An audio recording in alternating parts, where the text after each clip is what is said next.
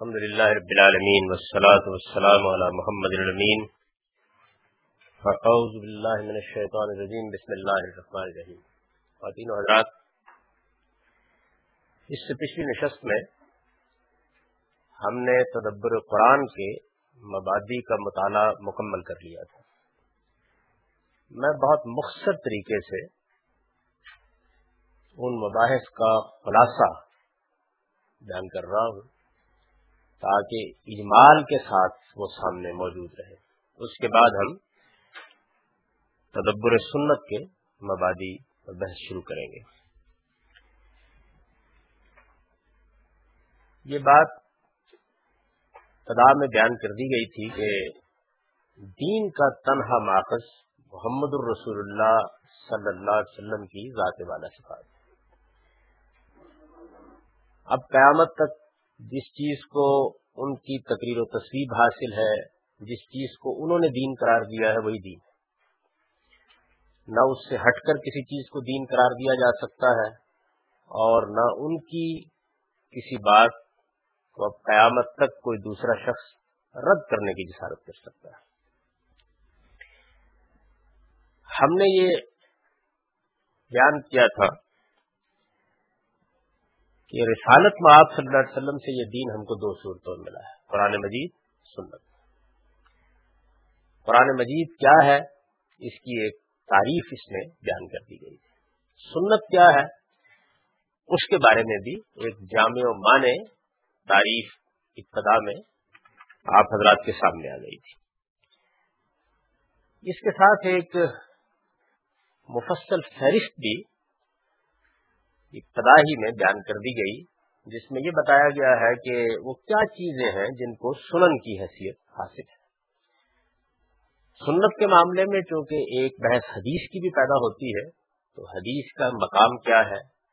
وہ کس لحاظ سے دینی امور سے متعلق ہوتی ہے۔ ایک مختصر پیراگراف اس کے بارے میں بھی ہم نے ابتدا میں پڑھ لیا تھا۔ پھر یہ جملہ لکھا گیا تھا کہ قرآن مجید سنت اور حدیث، یہ تینوں محلے تدبر ہیں۔ لہذا ان کے بارے میں صحیح نقطۂ نظر پر قائم کرنے کے لیے جو چیزیں ہمارے نزدیک ہر صاحب علم کے پیش نظر رہنی چاہیے، وہ ایک ترتیب کے ساتھ ہم یہاں بیان کریں گے۔ اس میں پہلی بحث تدبر قرآن کے مبادی کی تھی۔ تدبر قرآن کے مبادی میں پہلی چیز یہ زیر بحث آئی کہ قرآن مجید ایک خاص طور کی عربی زبان میں نازل ہوا ہے، جس کو ہم نے عربی معلّہ کا نام دیا۔ یعنی وہ قریش کی ٹکساری زبان ہے، وہ عربی زبان ہے کہ جو رسالت صلی اللہ علیہ وسلم کے زمانے میں عرب میں بولی جاتی تھی۔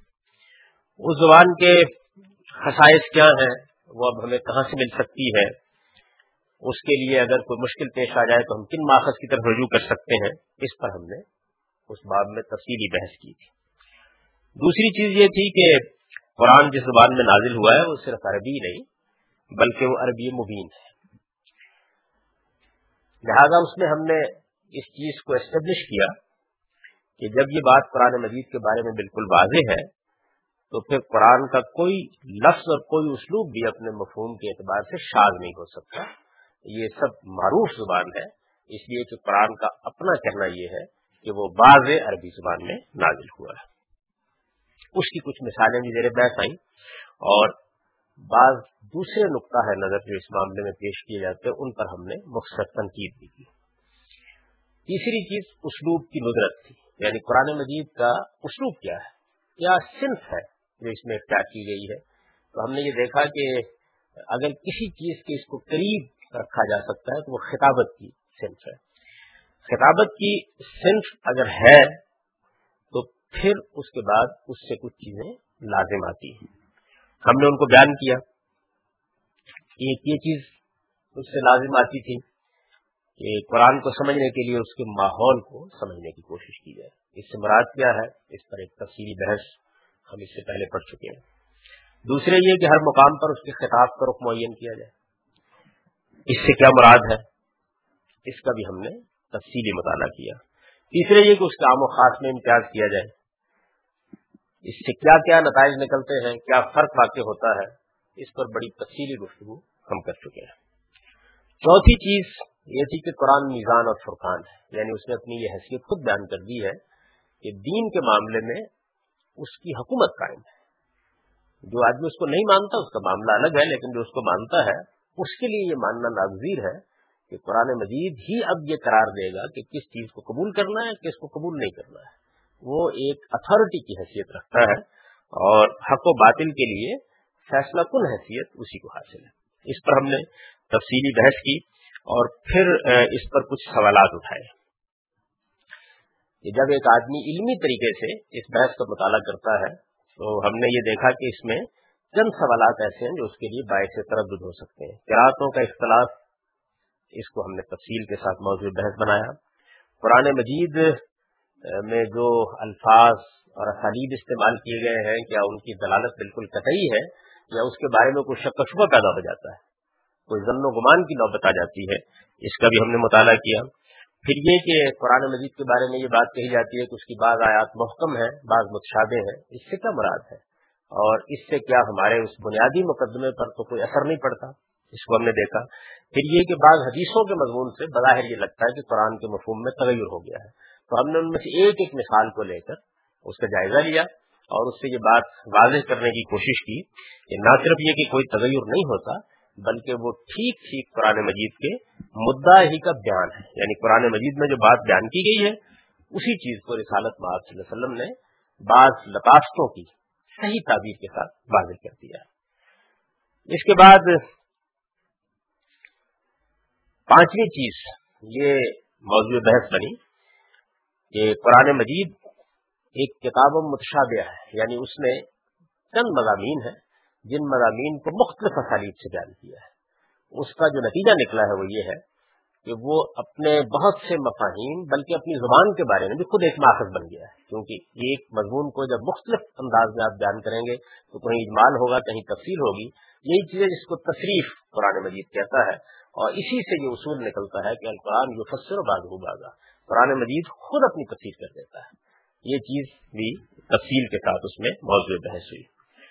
چھٹی چیز یہ تھی کہ قرآن جس چیز دین کو پیش کرتا ہے، اس کی وہ پہلی نہیں بلکہ آخری کتاب ہے۔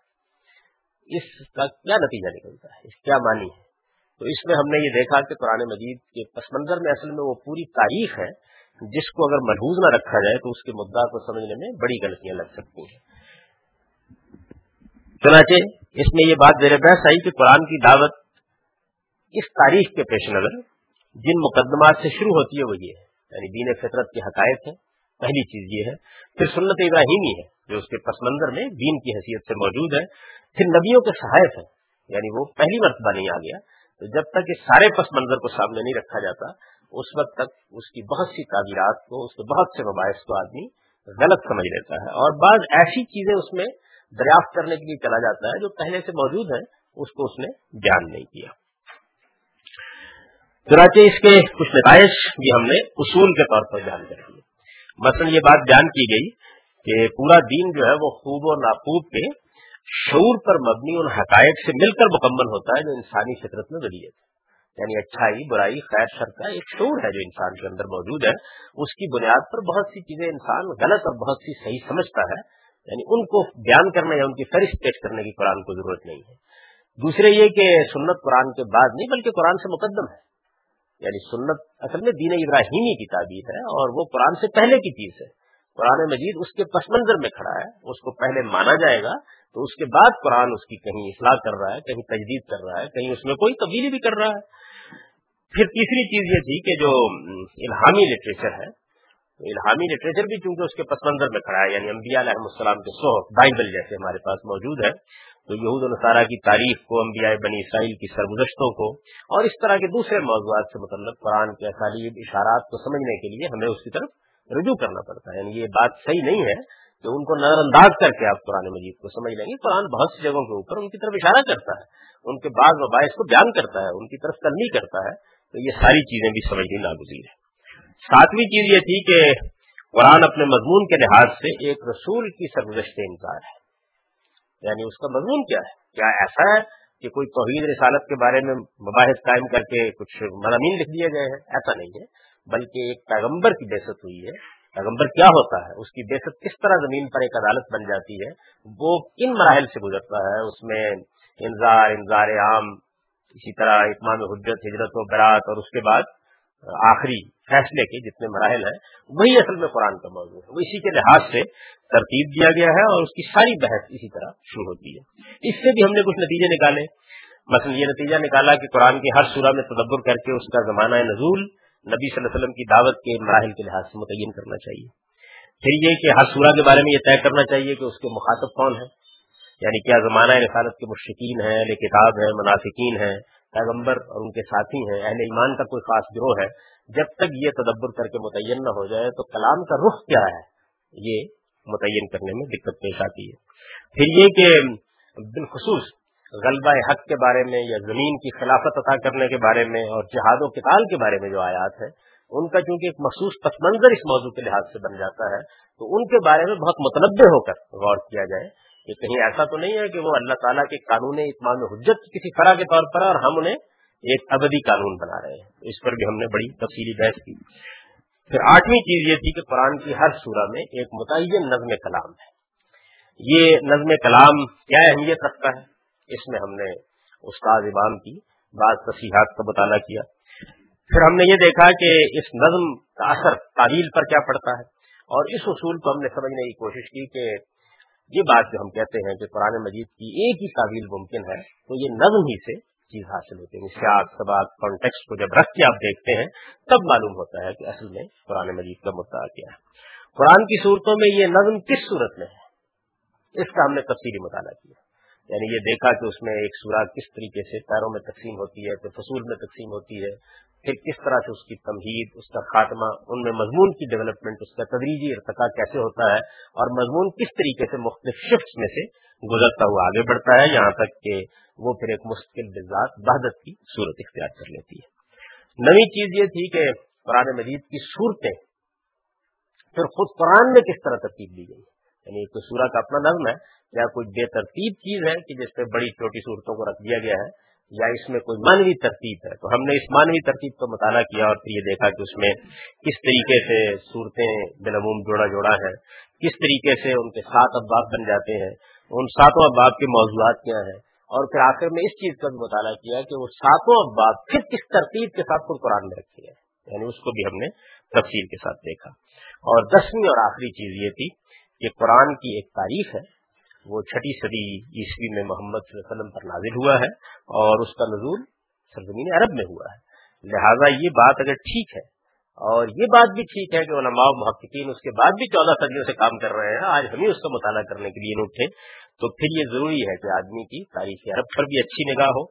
نبی صلی اللہ علیہ وسلم کے صحابہ اور آپ کی نسبت سے جو باتیں حدیث اور آثار میں بیان ہوئی ہیں، کیونکہ حضور نے بھی اس کے بارے میں کچھ کہا ہے، صحابہ نے بھی کہیں نہ کہیں کچھ کہا ہے تو اس کا بھی آدمی کو علم ہونا چاہیے۔ اور علماء اور محققین نے جو بعد میں کام کیا ہے، اس پر بھی اس کی نظر ہونی چاہیے۔ اس میں ہم نے تفسیر کی امہات کا ذکر کیا یعنی وہ سورس بکس کون سی ہے کہ جن کی طرف ایک طالب علم کو لازمن رجوع کر لینا چاہیے۔ یہ مختصر خلاصہ ہے ان مباحث کا جو ہم نے اس سے پہلے تدبر قرآن کے مبادی کو پڑھتے ہوئے کیے۔ اس خلاصے کے بعد اب ہم تدبر سنت کے مبادی کا مطالعہ کریں۔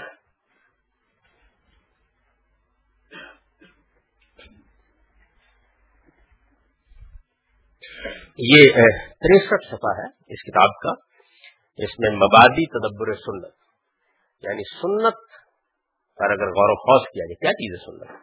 اس کو متعین کرنے کی کوشش کی جائے تو اس میں کیا اصول سامنے رہنے چاہیے۔ جیسے ہم نے قرآن مجید پر تدبر کے اصول دیکھے ایسے ہی ظاہر ہے کہ سنت پر بھی اگر غور و خوص کیا جائے گا، تو اس کے بھی کوئی اصول ہونے چاہیے جن کی بنیاد کے اوپر اس پر آدمی کو غور کرنا چاہیے۔ میں نے یہ دیکھا ہے کہ سنن کیا ہے۔ انہیں ہم نے اس مضمون کی تمہید میں بالکل متعین طریقے پر پیش کر دیا۔ یعنی یہ بحث یہاں نہیں ہونی کہ سنن کیا ہے۔ یہ تو پیچھے بیان ہو گئی ایک پوری فہرست پیچھے آپ دیکھیں گے۔ بالکل ابتدائی میں بیان کر دی گئی ہے، جس میں بتا دیا گیا کہ یہ سنن ہے۔ یعنی یہ وہ دین ابراہیمی کی روایت ہے جو رسالت محاذ صلی اللہ علیہ وسلم کے پہلے موجود تھی۔ یہ دین ہمیشہ سے چلا آ رہا تھا۔ یہ انبیاء علیہ السلام کا دین ہے۔ قرآن نازل ہوا تو اس نے ان میں کچھ اصلاح کی، ان کی تجدید کی اور بعض جگہوں کے اوپر رسالت معاف نے ان میں کچھ اضافہ بھی کیا اور پھر اس کے بعد اس کو دین کی حیثیت سے آگے جاری کر دیا۔ یہ ساری فہرست اس سے پہلے آپ کی نظر سے گزر چکی ہوگی۔ اب ہم جب اس کے اصول پڑھیں گے تو بار بار اس فہرست کی مراجت کریں گے۔ یہ تعین جس طرح ہوئی ہے، اب سوال یہ ہے کہ یہ کیسے متعین کر لیا گیا؟ یہ سنن ہے۔ یا کہیں لکھی ہوئی ہے؟ یا قرآن مجید کا آخری سفا کھولیں تو اس میں یہ درج ہے؟ کہاں سے کی گئی ہے؟ یعنی ان کو جب آپ متعین کرتے ہیں تو آخر کوئی طریقہ ہوگا نا جس سے تعین کریں گے، یا کہیں پائی جاتی ہیں معلوم ہونا چاہیے۔ یہ تعین جس طرح ہوئی ہے، اس کے چند رہنما اصول ہے یعنی میں نے یہ کیا ہے کہ یہ ایسا نہیں ہے کہ الٹ اب کسی چیز کو آپ سنت قرار دے دیں، کسی چیز کو سنت قرار نہ دیں۔ اس کے کچھ اصول ہیں۔ وہ ہم آگے بیان کریں گے، جنہیں ہم تفصیل کے ساتھ یہاں بیان کریں گے۔ تو سنن کیا ہے؟ اس کی فہرست پیچھے موجود ہے۔ ان تک پہنچنے کے لیے کیا پرنسپل کیا اصول، کیا مبادی سامنے رہنے چاہیے؟ وہ اب زیر بیٹھا ہے ان مبادی کو پڑھنے سے پہلے ذرا صورت حال کا ایک نقشہ اپنے سامنے رکھ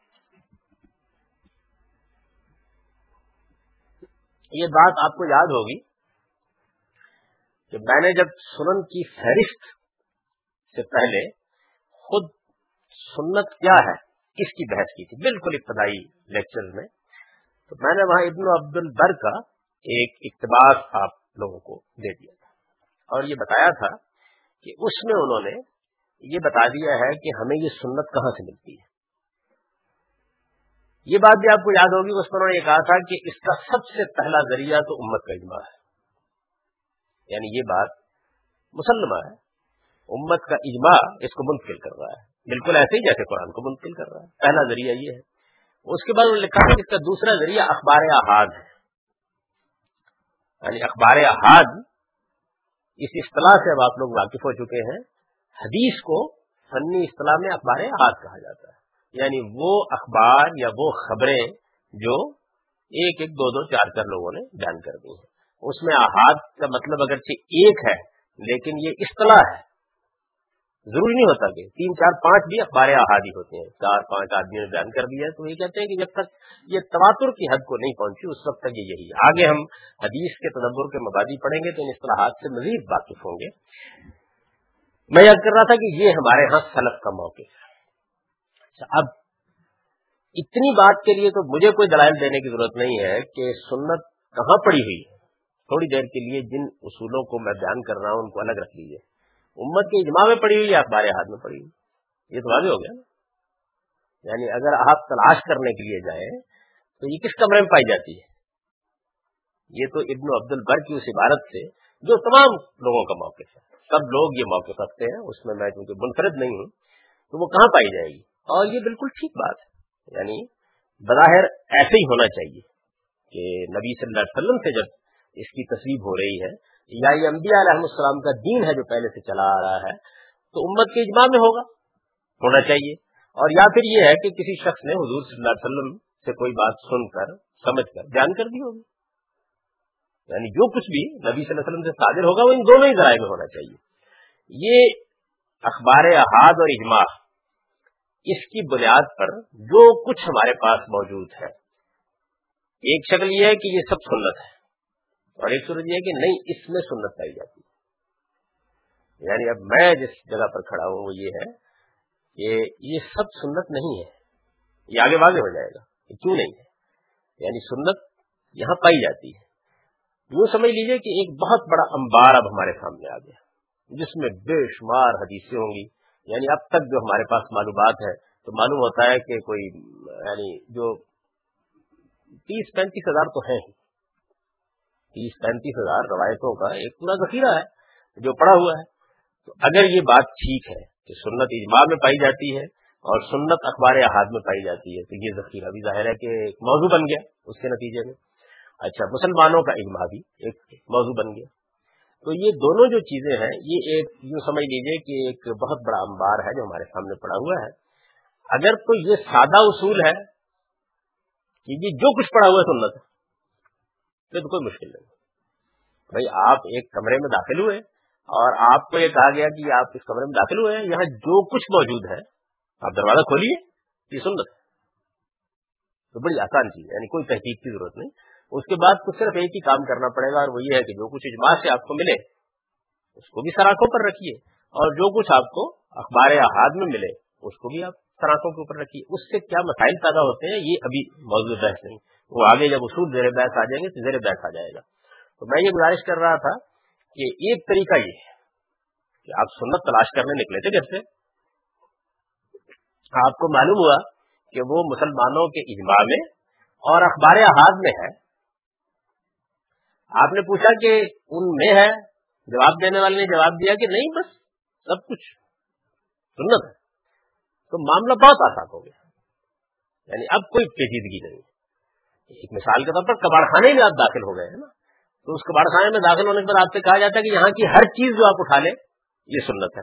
پھر کوئی مسئلہ نہیں ہے۔ کسی آپ ملازم کو بھیج دیجیے کسی ہاتھ الحل کو بھیج دیجیے کسی عورت کو بھیج دیجیے کسی بچے کو بھیج دیجیے کسی مرد کو بھیج دیجیے جس کو چاہے بھیج دیجیے وہ جا کے اٹھا لائے گا۔ لکڑی اٹھا لاتا ہے، وہ بھی سنت ہے میل اٹھا لاتا ہے، وہ بھی سنت ہے، جو چیز بھی ہے۔ مسئلہ ختم ہو گیا۔ لیکن اگر یہ کہا جائے کہ بھائی وہ جو کباڑ خانہ ہے، اس کے اندر سنت ہے۔ جو چیزیں پڑی ہوئی ہیں، ان چیزوں میں کچھ چیزیں سنت ہے اگر یہ کہا جائے، اب گویا تلاش، تحقیق، جستجو کا مسئلہ پیدا ہو گیا۔ ہو جائے گا نا اس کے نتیجے میں۔ تو یہ جو مسئلہ ہے، کیا فی الواقع ہے یہ؟ اب آپ دیکھیے، ہم اصول کا مطالعہ کرتے ہیں۔ اس کے بعد ہم اس نتیجے پر پہنچیں گے کہ یہ اصول صحیح نہیں نتیجے پر پہنچ جائیں گے نا، یہ اصول جو متعین کیے ٹھیک نہیں ہے۔ اگر یہ اصول ٹھیک نہیں ہے، تو مسئلہ ختم ہو گیا۔ پھر تو وہیں کھڑے ہو جائیں گے جا کے کہ اس جگہ پر جو کچھ بھی پڑا ہوا ہے، وہ سب سن اٹھا لیں آپ۔ لے لیں اس بات۔ اچھا اور اگر یہ اصول صحیح ہے، تو انہی سے متعین ہو جائے گا کہ پھر اس کے اندر سے اس کو نکالنے کا طریقہ کیا ہے؟ یہ بات واضح ہو جائے گی۔ تو پہلا اصول۔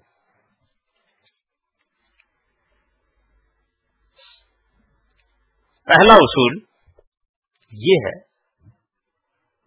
کہ سنت صرف وہی چیز ہو سکتی ہے جو اپنی نوعیت کے لحاظ سے دین ہو یا نبی صلی اللہ علیہ وسلم نے اسے دین قرار دیا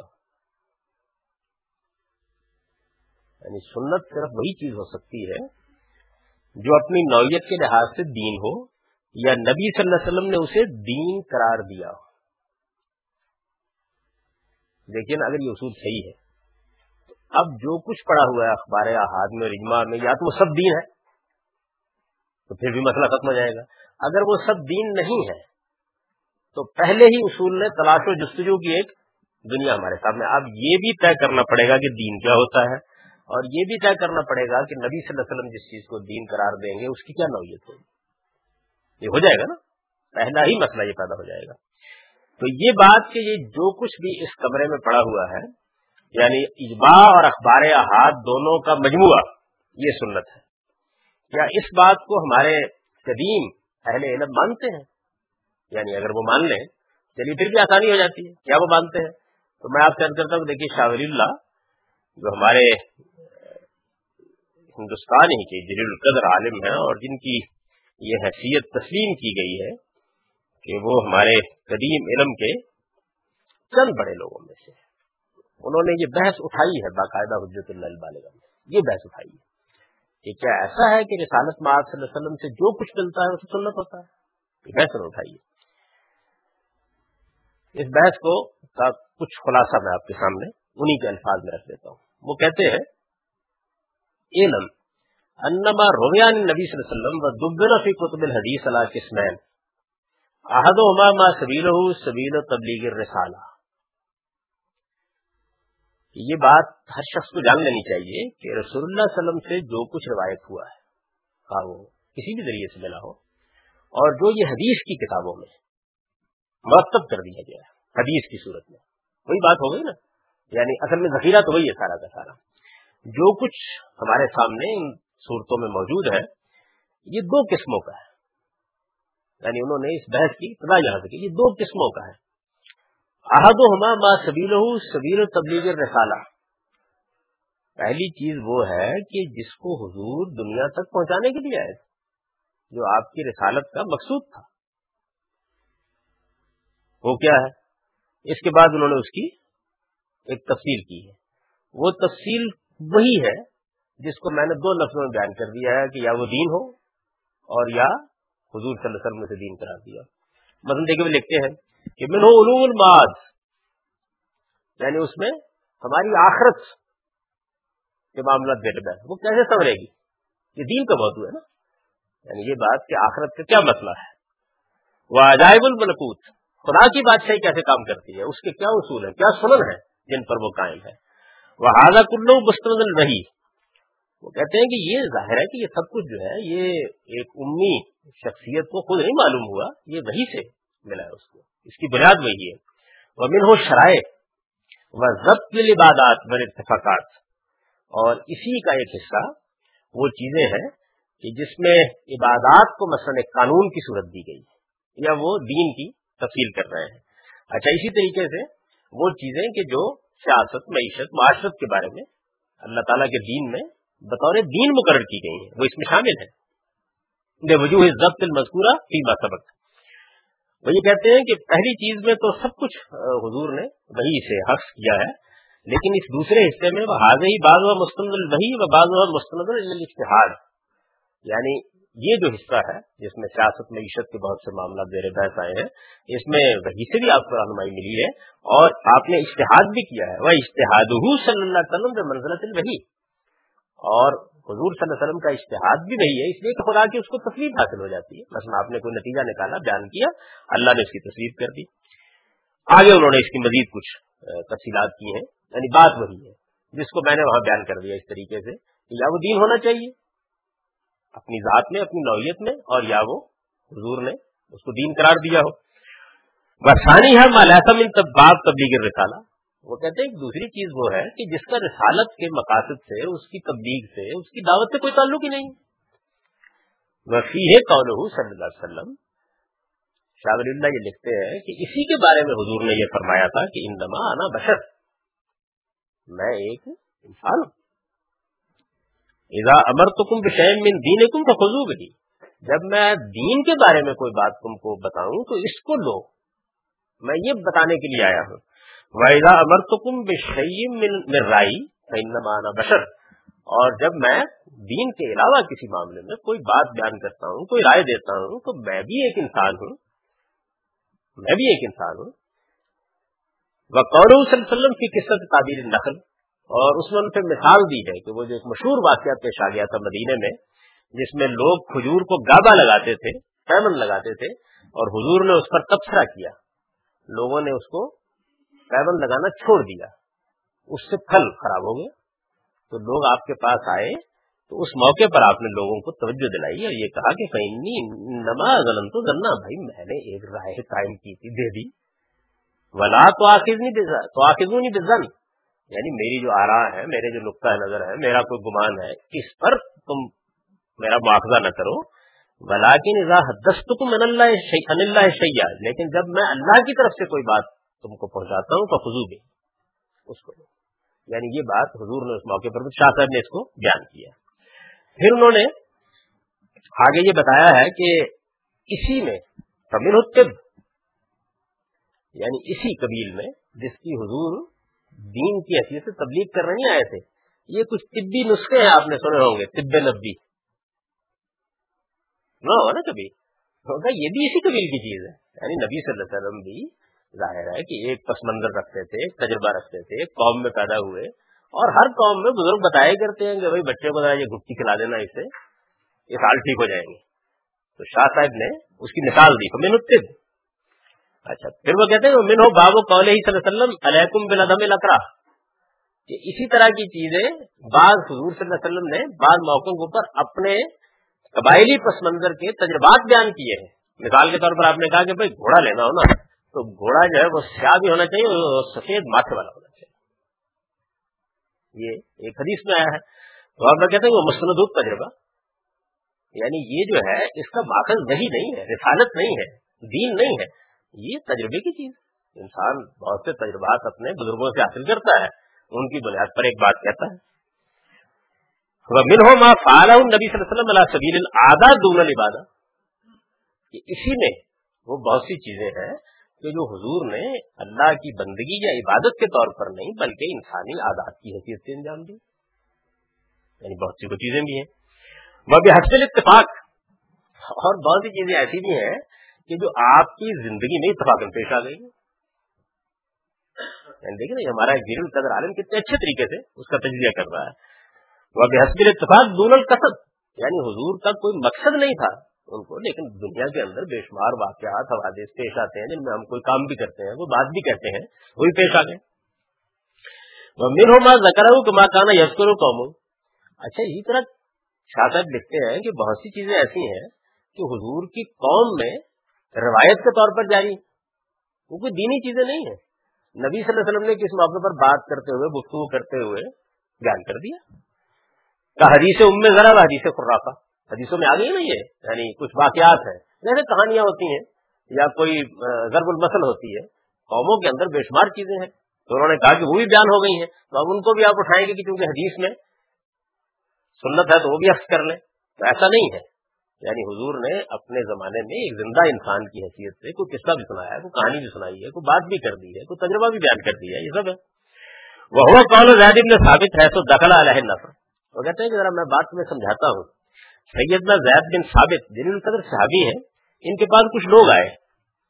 تو اس سے تم سمجھ لو گے اس بات کو۔ فقال لہو، تو انہوں نے آ کے سیدنا زید بن ثابت سے یہ کہا کہ حدثنا حدیث رسول اللہ علیہ وسلم۔ آپ ہمیں آج کچھ رسول اللہ کی حدیثیں سنائیے۔ یہ انہوں نے کہا ان کو۔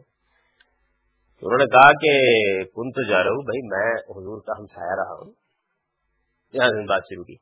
فقانہ ایزا نزلہ لہل رہی باسا رہی یا فکتب تو لہو اور میں ان کی وہی کی کتابت بھی کرتا رہا ہوں۔ جب کہیں نازل ہوتی تھی، مجھے بلا بھیجتے تھے۔ میں حاضر ہو جاتا تھا اور میں آپ کے لیے وہی بھی لکھا کرتا تھا یعنی یہ خدمت بھی میں نے انجام دی ہے۔ فکانا اذا ذکرنت دنیا زکرا مانا لیکن یہ خیال نہ کرنا کہ حضور حضرت صرف زبانیں وہی سے کلام کرتے تھے یعنی کبھی ہم دنیا کی باتیں کرتے تو آپ بھی شریک ہو جاتے تھے۔ سید زید بن ثابت نے کہا کہ ہم دنیا کی کوئی بات کرتے تھے۔ ظاہر ہے کہ بے شمار واقعات، معاملات ہوتے ہیں جو روزمرہ پیش آتے ہیں۔ کوئی مکان بنانا ہے، کوئی کسی آدمی کو پیغام بھیجنا ہے، کوئی اور اس طرح کا معاملہ کرنا ہے۔ ہوگا کہ جب ہم دنیا کا ذکر کرتے تو ایسا نہیں ہے کہ حضور یہ کہہ رہے تھے کہ بھائی میرا دنیا سے کوئی تعلق نہیں ہے، آپ ہمارے ساتھ اس گفتگو میں شریک ہو جاتے تھے۔ وحیرا ذکر نہ آخرا ذکر ہمارا اور جب آخرت کا ذکر ہم کرتے، بیٹھ کر، تو ظاہر ہے کہ حضور اللہ کے پیغمبر ہوتے یہ ہمارے ساتھ شریک ہوتے تھے۔ وحیرا ذکر نہ تام ذکر مانا بھائی کھانوں کا ذکر آ جاتا، کون سا اچھا ہے، کون سا برا ہے کیا کرنا چاہیے؟ تو حضور اس میں بھی ہمارے ساتھ گفتگو میں شریک ہوتے تھے۔ یعنی کوئی تقشف نہیں تھا طبیعت میں ہاں جناب کی، اس میں بھی شریک ہو جاتے تھے۔ کلو حاضا وہ حد سکمر رسول اللہ وسلم۔ کہا کہ تم مجھے حدیثیں سن جائے تو میں یہ سب جان کر دوں۔ یعنی اگر حدیثیں سننے کے لیے آئے ہو تو بھائی اس میں یہ سب جان ہو جائے گا۔ وہ مل ہو ماں کسد بھائی مسلطن جزیا یوم سادہ بڑی عمدہ بات بیان کی۔ انہوں نے کہا کہ یہ اس سے بھی کچھ اندازہ ہو گیا ہوگا کہ حضور جو کچھ بھی فرماتے اور حدیث میں بیان ہو جاتا ہے، سارا سنت اور دین نہیں ہوتا۔ انہوں نے کہا بہت سی چیزیں ایسی ہیں کہ جو اس وقت کی مسجد کے لحاظ سے حضور نے کی ہوں گی یعنی اپنے دینی مقاصدی کو حاصل کرنے کے لیے ظاہر ہے کہ ایک معاشرے کے اندر آپ کام کر رہے تھے، تو بہت سی چیزیں اس میں بھی تو کی ہوں گی مثلا دین نے حکم دے دیا کہ تم لڑو، جنگ کرو، تو جنگ کی اسٹریٹجی بنائی ہوگی نا کوئی۔ کس کا کیا تعلق ہے دین سے؟ دین کا اس سے تعلق ہے کہ ظلم کے خلاف آپ کو جنگ کا حکم دیا گیا۔ لیکن اس کی اسٹریٹجی بنانے کے لیے بیٹھ گئے ہیں، تو یہ تو اس وقت کے حالات کے لحاظ سے ہوگا نا۔ تو اس کو انہوں نے بیان کیا کہ بہت سی چیزیں ہیں جس میں حضور نے کسی مسئلے کے جدئی کا کسب کیا ہے۔ یعنی کوئی اس وقت چیز ہے۔ وہ لہسا من العبور لازمت جمیل اما یعنی وہ وہ چیزیں نہیں ہیں کہ امت کے لیے آپ نے ان کو لازم کر دیا ہے۔ وہ تو اس وقت کا ایک مسئلہ پیش آ گیا، اس میں حضور نے ایک بات کہی۔ تو مزید اس کو واضح کیا۔ کہنا ظالے کا مسلم یامر خلیفہ من تابیت الجوش و تعین شاہ بھائی یہ تمہارا اب یہ خلیفہ ہے۔ حکمران ہے۔ یہ بھی تو کرتا ہے یہ سارے کام۔ تو اس کے نتیجے میں دین ہو جاتا ہے۔ لشکر بھیجتا ہے۔ کچھ علامتیں مقرر کرتا ہے۔ کچھ اور جھنڈا دیتا ہے کسی کو۔ بے شمار کام کرتا ہے۔ اس طرح کے۔ وہ ہوا کون عمر رضی اللہ عنہ، مارنا والے رمل کن نترا بے قومن کا دہلا کو ملا سم خشیا یقون سب بنا کر کہتے ہیں کہ اس کی ایک مثال سیدنا عمر کا ایک معاملہ بھی ہے، جس میں وہ متردد سے ہو گئے تھے۔ آپ لوگوں میں جنہوں نے حج کیا وہ اس بات سے واقف ہوں گے کہ حج میں جب ہم طواف کرتے ہیں، تو طواف کرتے ہوئے کچھ چکر ایسے ہوتے ہیں جس میں رمل کیا جاتا ہے۔ یعنی اس میں ذرا سینا اکڑا کے چلتے ہیں۔ تو حضرت عمر رضی اللہ عنہ کو اس معاملے میں تردد تھا کہ یہ کیا ہے؟ یعنی یہ پہلے نہیں ہوتا تھا۔ نبی صلی اللہ علیہ وسلم کے زمانے میں صحابہ نے یہ کیا، جب آپ حج کیا تو وہ یہ کہتے کہ بھائی یہ تو اس وقت کیونکہ ہم لوگ گئے تھے کرنے کے لیے، قریش کے ساتھ ہمارا مقابلہ تھا، تو ایک طرح سے ذرا کچھ اپنی شان شوقت دکھانے کے لیے ہم نے کر لیا، تو اس کا دین سے نہیں تعلق کوئی رمل کا۔ اور پھر وہ یہ کہتے ہیں کہ بھائی ہو سکتا ہے میری رائے غلط ہو اور اس کا کوئی اور سبب ہو، یہ بھی ہو سکتا ہے۔ لیکن میرا تو خیال یہی یعنی وہ اس معاملے میں ایک معاملہ اچھا کیوں طرف متردد تھے۔ اس لیے کہ اس میں دنیاوی پہلو یا جزوی مسئلے ہیں۔ اور چونکہ عبادت کی چیز ہے تو یہ دونوں ہے نا، مثلا نماز میں کوئی کام کیا گیا تو یہ مسئلہ ہو جائے گا اس کے نتیجے میں۔ تو یہ ایک مسئلہ تھا جس کے بارے میں وہ کچھ متردد ہوتے تھے، یہ اسی وجہ سے ہوتے تھے نا کہ اگر تو معاملہ ایک جزوی مسلحت کا ہے، اس وقت کی ایک ضرورت ہے تو ختم ہو گئی بات۔ اور کیا نبی صلی اللہ علیہ وسلم نے یہ ترمیم کر دی ہے حج کے مناسب میں؟ تو یہ ان کے ہاں ایک تردد کی چیز رہی، وہ یہ بیان کرتے ہیں۔ وقت ہونے لگا کثیر من الحکام علیہ کے کالج وسلم تو پھر شاہ صاحب کہتے ہیں کہ بے شمار ایسے احکام میں تمہیں بتاؤں گا آگے چل کے۔ آگے چونکہ ان کی پوری کتاب ہے نا، پورے دین پر یہ جیسے میری کتاب ہے، ایسے ہی ان کی کتاب ہے، پورے پورے دین پر۔ تو وہ یہ بیان کرتے ہیں کہ آگے بہت سے اب میں تمہیں بتاؤں گا ایسے احکام کے جو حدیثوں میں بیان ہوئے۔ مثلاً، من قتل قطیل فلو چلو آدمی نے جنگ میں ایک حدیث ہے کہ کسی آدمی کو مار ڈالا، قتل کر دیا۔ تو حضور نے کہا کہ بھائی جو اس کے جسم پر ذرا ہے، تلوار ہے، ڈال ہے، اسی کی شاید کہتے اس کا دین سے کیا تعلق یعنی حدیث تو ہے نا۔ یہ اس زمانے کے لحاظ سے ظاہر ہے کہ فوجیوں کو تنخواہیں تو نہیں دی جاتی تھی۔ تو ایک طریقہ مقرر کر دیا۔ یہ مسئلے پہ جزی ہے اس وقت پیش آ گئی۔ پھر کہتے ہیں، من ہو امن ہو حکم و قداؤن خاص۔ کہ اسی قبیل میں حضور کے فیصلے ہیں۔ ایک مقدمہ آپ کے سامنے آ گیا۔ تو آپ کیا کہیں گے وہاں پہ؟ وہی نمک آنا یا فیل بینات و رحمان اس میں آپ ظاہر ہے کہ گواہیاں لیں گے، آپ کسی سے قسم لیں گے، ایک مقدمے کی پوری کاروائی ہوگی اور اس میں بھی حضور کو باتیں بعض اوقات بیان کر دیتے ہیں۔ مثلاً وہ کہتے ہیں کہ وہ قول صلی اللہ علیہ وسلم نے علی رضی اللہ عنہ۔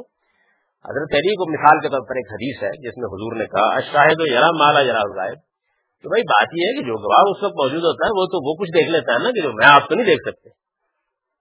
تو یہ ایک معقول بات ہے، لیکن اس کو دین سے کیسا لے ایک جج یہ بیان کر رہا ہے کہ کیا کیا جا سکتا ہے۔ یعنی میں اپنے نقطۂ نظر کے مطابق تو فیصلہ نہیں کر سکتا نا، گواہی کو دیکھوں گا کہ وہ کیا کہہ رہا ہے۔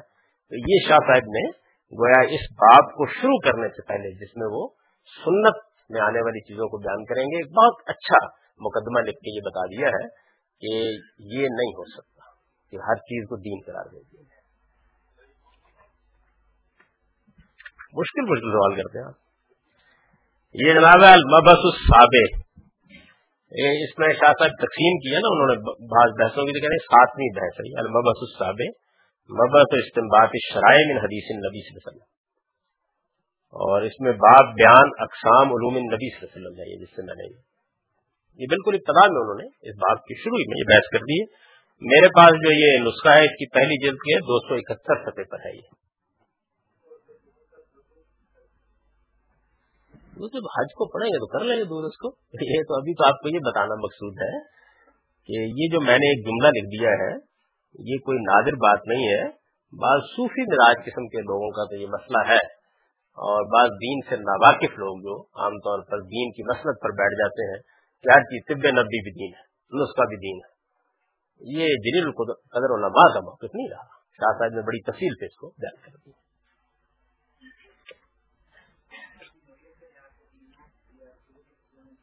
قرار دے۔ جی میں ابھی واضح کر دیتا ہوں۔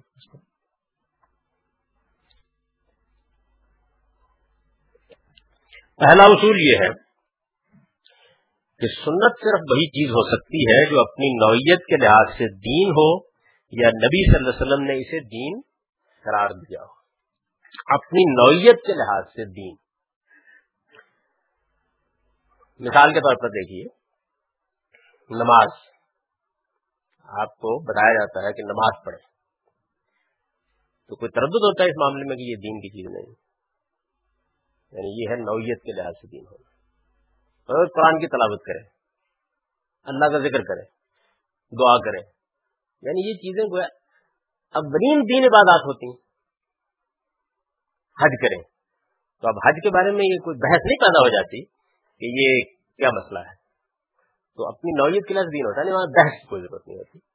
عام طور پر عبادات اس میں آ جاتی یا آخرت کی بڑھائی کے متعلق کوئی چیز ہے، تو ظاہر ہے کہ وہ واضح ہے بالکل، جیسے شاہ صاحب نے بھی بیان کیا۔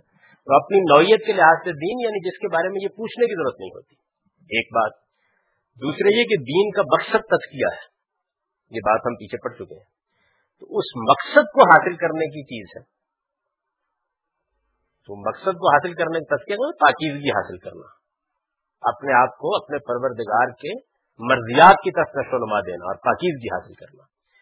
تو مثال کے طور پر اخلاق کی تہارت کی چیزیں۔ جھوٹ نہ بولے بدیانتی نہ کریں۔ خیانت نہ کریں۔ تو یہ اپنی نوعیت کے لحاظ سے دین ہے۔ اس لیے کہ اخلاق کے تجزیے کے لیے تو دین آیا ہے۔ یعنی اس کے لیے ضرورت نہیں ہے کہ کوئی دلائل دیے جائے جب یہ کہا جاتا ہے تو بھائی آپ جھوٹ نہیں بولیے۔ تو یہی تو دین ہے۔ دین اسی لیے آیا ہے۔ یا مثلاً آپ کو کہا جاتا ہے اللہ کو مانیے۔ یا یہ کہا جاتا ہے کہ آپ شرک نہ کیجیے تو ان چیزوں کے بارے میں بحث نہیں پیدا ہوتی۔ اچھا اسی طرح جسمانی تطہیر کی چیزیں۔ یعنی مثال کے طور پر کسی آدمی سے کہا جاتا ہے کہ بھائی آپ اپنے بال مون کر رکھیے۔ یا ختنہ کیجیے تو یہ جسمانی تطہیر ہے۔ اور یہ دین کے مقاصد میں ہے۔ جسم کو پاکیزہ بننا ہے، اخلاق کو پاکیزہ بننا ہے۔ دونوں چیزیں جو ہے مسئلہ ہے لیکن مثال کے طور پر اب اسی میں ایک چیز دے دیجیے کہ جسمانی تطہیر کی کوئی چیز ہے۔ اصول میں تو بالکل ٹھیک ہے، لیکن اس کا ریلیشن نہیں بازو کا سمجھ میں آ رہا ہوتا۔ یعنی ایسا ہو سکتا ہے نا کسی چیز میں، تو پھر نبی صلی اللہ علیہ وسلم یا انبیاء اس کو واضح کر دیتے ہیں۔ تو یہ نبی کا اس کو دین کرا دینا ہے۔ یعنی مقصد وہی رہے گا۔ اس مقصد کے اندر ایک چیز کو میں آپ بیان کرتے ہی سمجھ لیتے ہیں کہ یہ دین ہے۔ اور ایک چیز کے بارے میں پھر ہمیں کچھ وہ سمجھ میں آ جاتا ہے، جب بیان کر دیا جاتا ہے کہ یہ ہونا چاہیے تھا دین، لیکن اس میں بحث، اختلاف پیدا ہو سکتا ہے۔ پلٹ کر دیکھیے جس کی وہی مثال۔ جیسے لاکھ اچھا وہی مثال جو ہے تو عمر نے دے دی۔ یعنی رمل کرنا جو ہے، وہ چونکہ عبادت کے اندر ایک چیز ہے تو اس لحاظ سے دیکھیں دین۔ لیکن وہ کہتے ہیں کہ نہیں، یہ تو اصل میں مسئلہ ہو گیا تھا کہ ہم لوگ جب آئے ہیں تو ان کا حال بہت برا ہوا تھا مدینے میں رہ رہ کے۔ سارے لوگ ہی بالکل کمزور اور ضعیف تھے۔ تو حضور نے کہا اور چاول تو وہ کہتے ہیں کہ یہ ایسی چیز ہے کہ جو دین نہیں ہو سکتی۔ تو یہ ہے وہ مسئلہ۔ اس میں اگر مثال کے طور پر رسول اللہ کے سامنے وہ یہ سوال رکھ دیتے اور حضور یہ کہتے کہ جی، یہ دین ہے، تو یہ دین کراتے گئے۔ یعنی تردد دور ہو گیا تو ایسا بہت سی چیزوں کے بارے میں، بہت سی کیا، بہت تھوڑی چیزوں کے بارے میں یہ بحث بھی کہیں کہیں، آپ دیکھیں گے ہو جائے گی۔ مطلب اس کا یہ ہے، تو جو چیزیں اخلاقی تسکیے کی ہیں، جسمانی تسکیے کی ہیں، عبادات سے متعلق ہے آخرت سے متعلق ہے ان میں یہ بحث عام طور پر پیدا نہیں ہوتی۔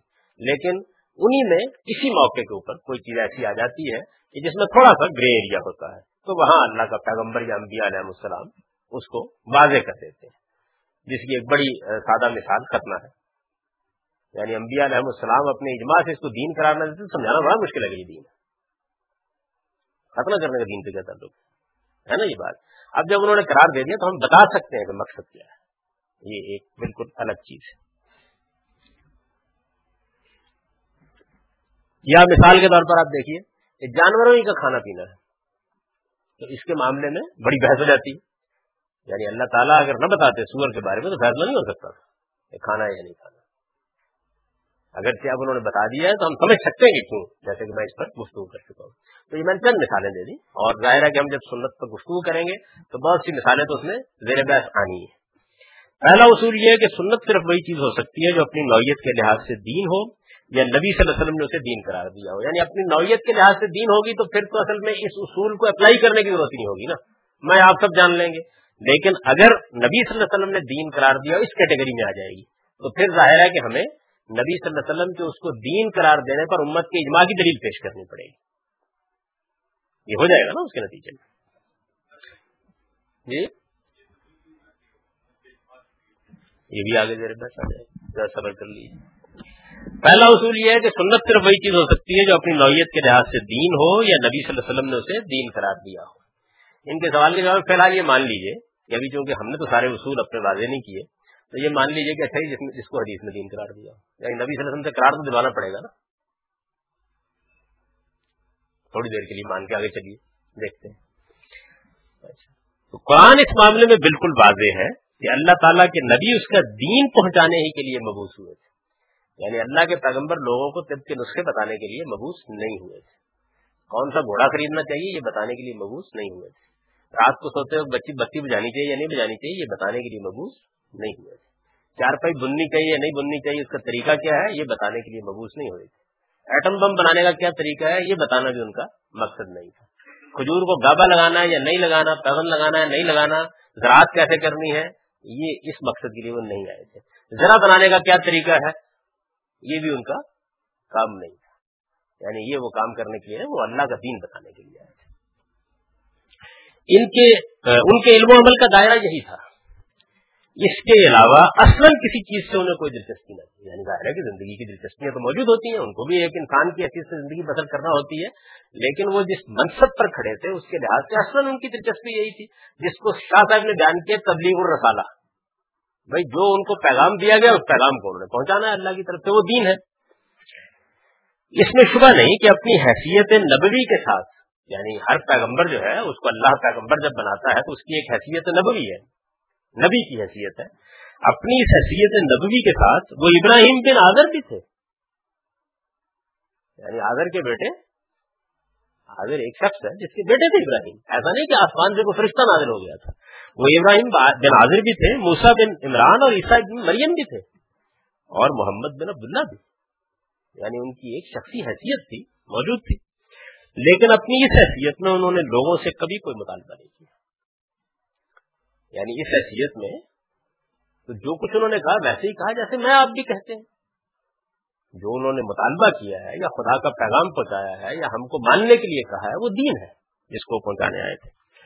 ان کے تمام مطالبات صرف اس حیثیت تھے کہ حیثیت سے تھے کہ وہ اللہ کے نبی ہیں۔ اور نبی کی حیثیت سے جو چیز انہیں دی گئی وہ دین اور صرف دین ہے، جسے لوگوں تک پہنچانا ہی ان کی اصل ذمہ داری ہے۔ اس کو قرآن نے بیان کیا ہے۔ شرالکم من الدین ما وصبه نوح والذی اوحینا الیک وما وصینا به ابراہیم و موسی و عیسی نقیم الدین ولا تتفرقوا فی یعنی اس نے تمہارے لیے وہی دین مقرر کیا ہے۔ پیغمبر دین لے کر آئے ہیں۔ کون سا دین؟ جس کا حکم اس نے نوح کو دیا۔ جس کی وہی ہے پیغمبر اب اب ہم نے تمہاری طرف کی ہے۔ جس کی ہدایت ہم نے ابراہیم موسا اور عیسیٰ کو فرمائی۔ اس تاکید کے ساتھ کہ اپنی زندگی میں اس دین کو قائم رکھو اور اس میں تفرقہ پیدا نہ کرو۔ یہ وہ مینڈیٹ ہے۔ اس کے ساتھ پیغمبر آئے ہیں۔ طب کے نسخے بتانے کے لیے؟ نہیں۔ چنانچہ یہ معلوم ہے کہ رسول اللہ علیہ وسلم نے جنگ میں تیر، تلوار اور اس طرح کے دوسرے اسلحہ استعمال کیے ہیں، اونٹوں پر سفر کیا ہے۔ مسجد بنائی ہے تو اس کی چھت کھجور کے تنوں سے پاٹی ہے۔ اپنے تمدن کے لحاظ سے بعض کھانے کھائے ہیں اور ان میں سے کسی کو پسند اور کسی کو ناپسند کیا ہے۔ کہنا لوگ کدو کھانا سنت۔ اس کا سنت کیا کر لوگ ایک خاص بتا کتا کا لباس پہنا ہے۔ یعنی ظاہر ہے کہ آپ ایک علاقے میں پیدا ہوئے تھے۔ جو عرب میں اس کو پہنا جاتا تھا اور جس کے انتخاب میں آپ کے شخصی ذوق کو بھی دخل تھا۔ یعنی آدمی اپنے علاقے میں جو لباس رائج ہوتا ہے، پہنتا ہے اور اس میں ظاہر ہے کہ اس کے اپنے شخصی ذوقوں کا تو بھی کر لیتا ہے کچھ۔ لیکن ان میں سے کوئی چیز بھی سنت نہیں ہے اور نہ کوئی صاحب علم سے سنت کہنے کے لیے تیار ہو سکتا ہے۔ میں شاہ صاحب کا موقف سنا چکا ہوں۔ وہی ہمارے جلیل القدر علماء کا موقف ہے۔ مسجدوں میں کوئی ابلاح بیٹھا ہوا اس سے مختلف بات کر رہا ہے یا کوئی صوفی کسی خانقاہ میں کوئی اور بات کر رہا ہو تو وہ ایک الگ چیز ہے۔ یہ بالکل مسلمہ بات ہے۔ نبی صلی اللہ علیہ وسلم نے یہ بات خود ایک موقع پر اس طرح واضح فرمائی ہے۔ یعنی اوپر قرآن مجید نے ہم کو یہ بتایا، بالکل معقول رکھلی بات ہے اور حضور نے بھی اس کو واضح کر دیا، یہ وہی ہے۔ جو اس سے پہلے اچھا صاحب میں سن چکے ہیں۔ انما انا بشر، اذا امرتكم بشيء من دينكم فخذوا به واذا امرتكم بشيء من رأي فانما انا بشر۔ انما ظننت ظنا فلا تؤاخذني بالظن۔ ولكن اذا حدثتكم عن الله شيئا فخذوا به فاني لن اكذب على الله انتم عالموا بامر دنياكم یہ مسلم کی روایت ہے، نیچے اس کے حوالے ہیں۔ میں بھی ایک انسان ہی ہوں۔ جب میں تمہارے دین کے متعلق کوئی حکم دوں تو اسے لے لو، اور جب میں اپنی رائے سے کچھ کہوں تو میری حیثیت بھی اس سے زیادہ کچھ نہیں کہ میں ایک انسان ہوں۔ میں نے اندازے سے ایک بات کہی تھی، تم اس طرح کی باتوں کو نہ لو جو گمان اور رائے پر مبنی ہو ہاں جب میں اللہ تعالیٰ کی طرف سے کچھ کہوں تو اسے لے لو، اس لیے کہ میں اللہ پر کبھی جھوٹ نہ باندھوں گا۔ تم اپنے دنیوی معاملات کو بہتر جانتے ہو۔ یہ حضور نے خود فرما دیا۔ تو گویا پہلی چیز جو ہے وہ یہ کہ آپ حدیث کے ذخیرہ اٹھائیں اور اٹھا کر ہر چیز کو کہیں یہ سنت ہے، نہیں، پہلا، سب سے پہلا سوال یہ ہوگا کہ وہ دین ہے۔ یہ پہلا سوال۔ تو اس کے ساتھ اس نشست تو ہم ختم کر رہے ہیں۔ اب چونکہ آٹھ بجے، تو ساڑھے آٹھ بجے دوبارہ انشاءاللہ۔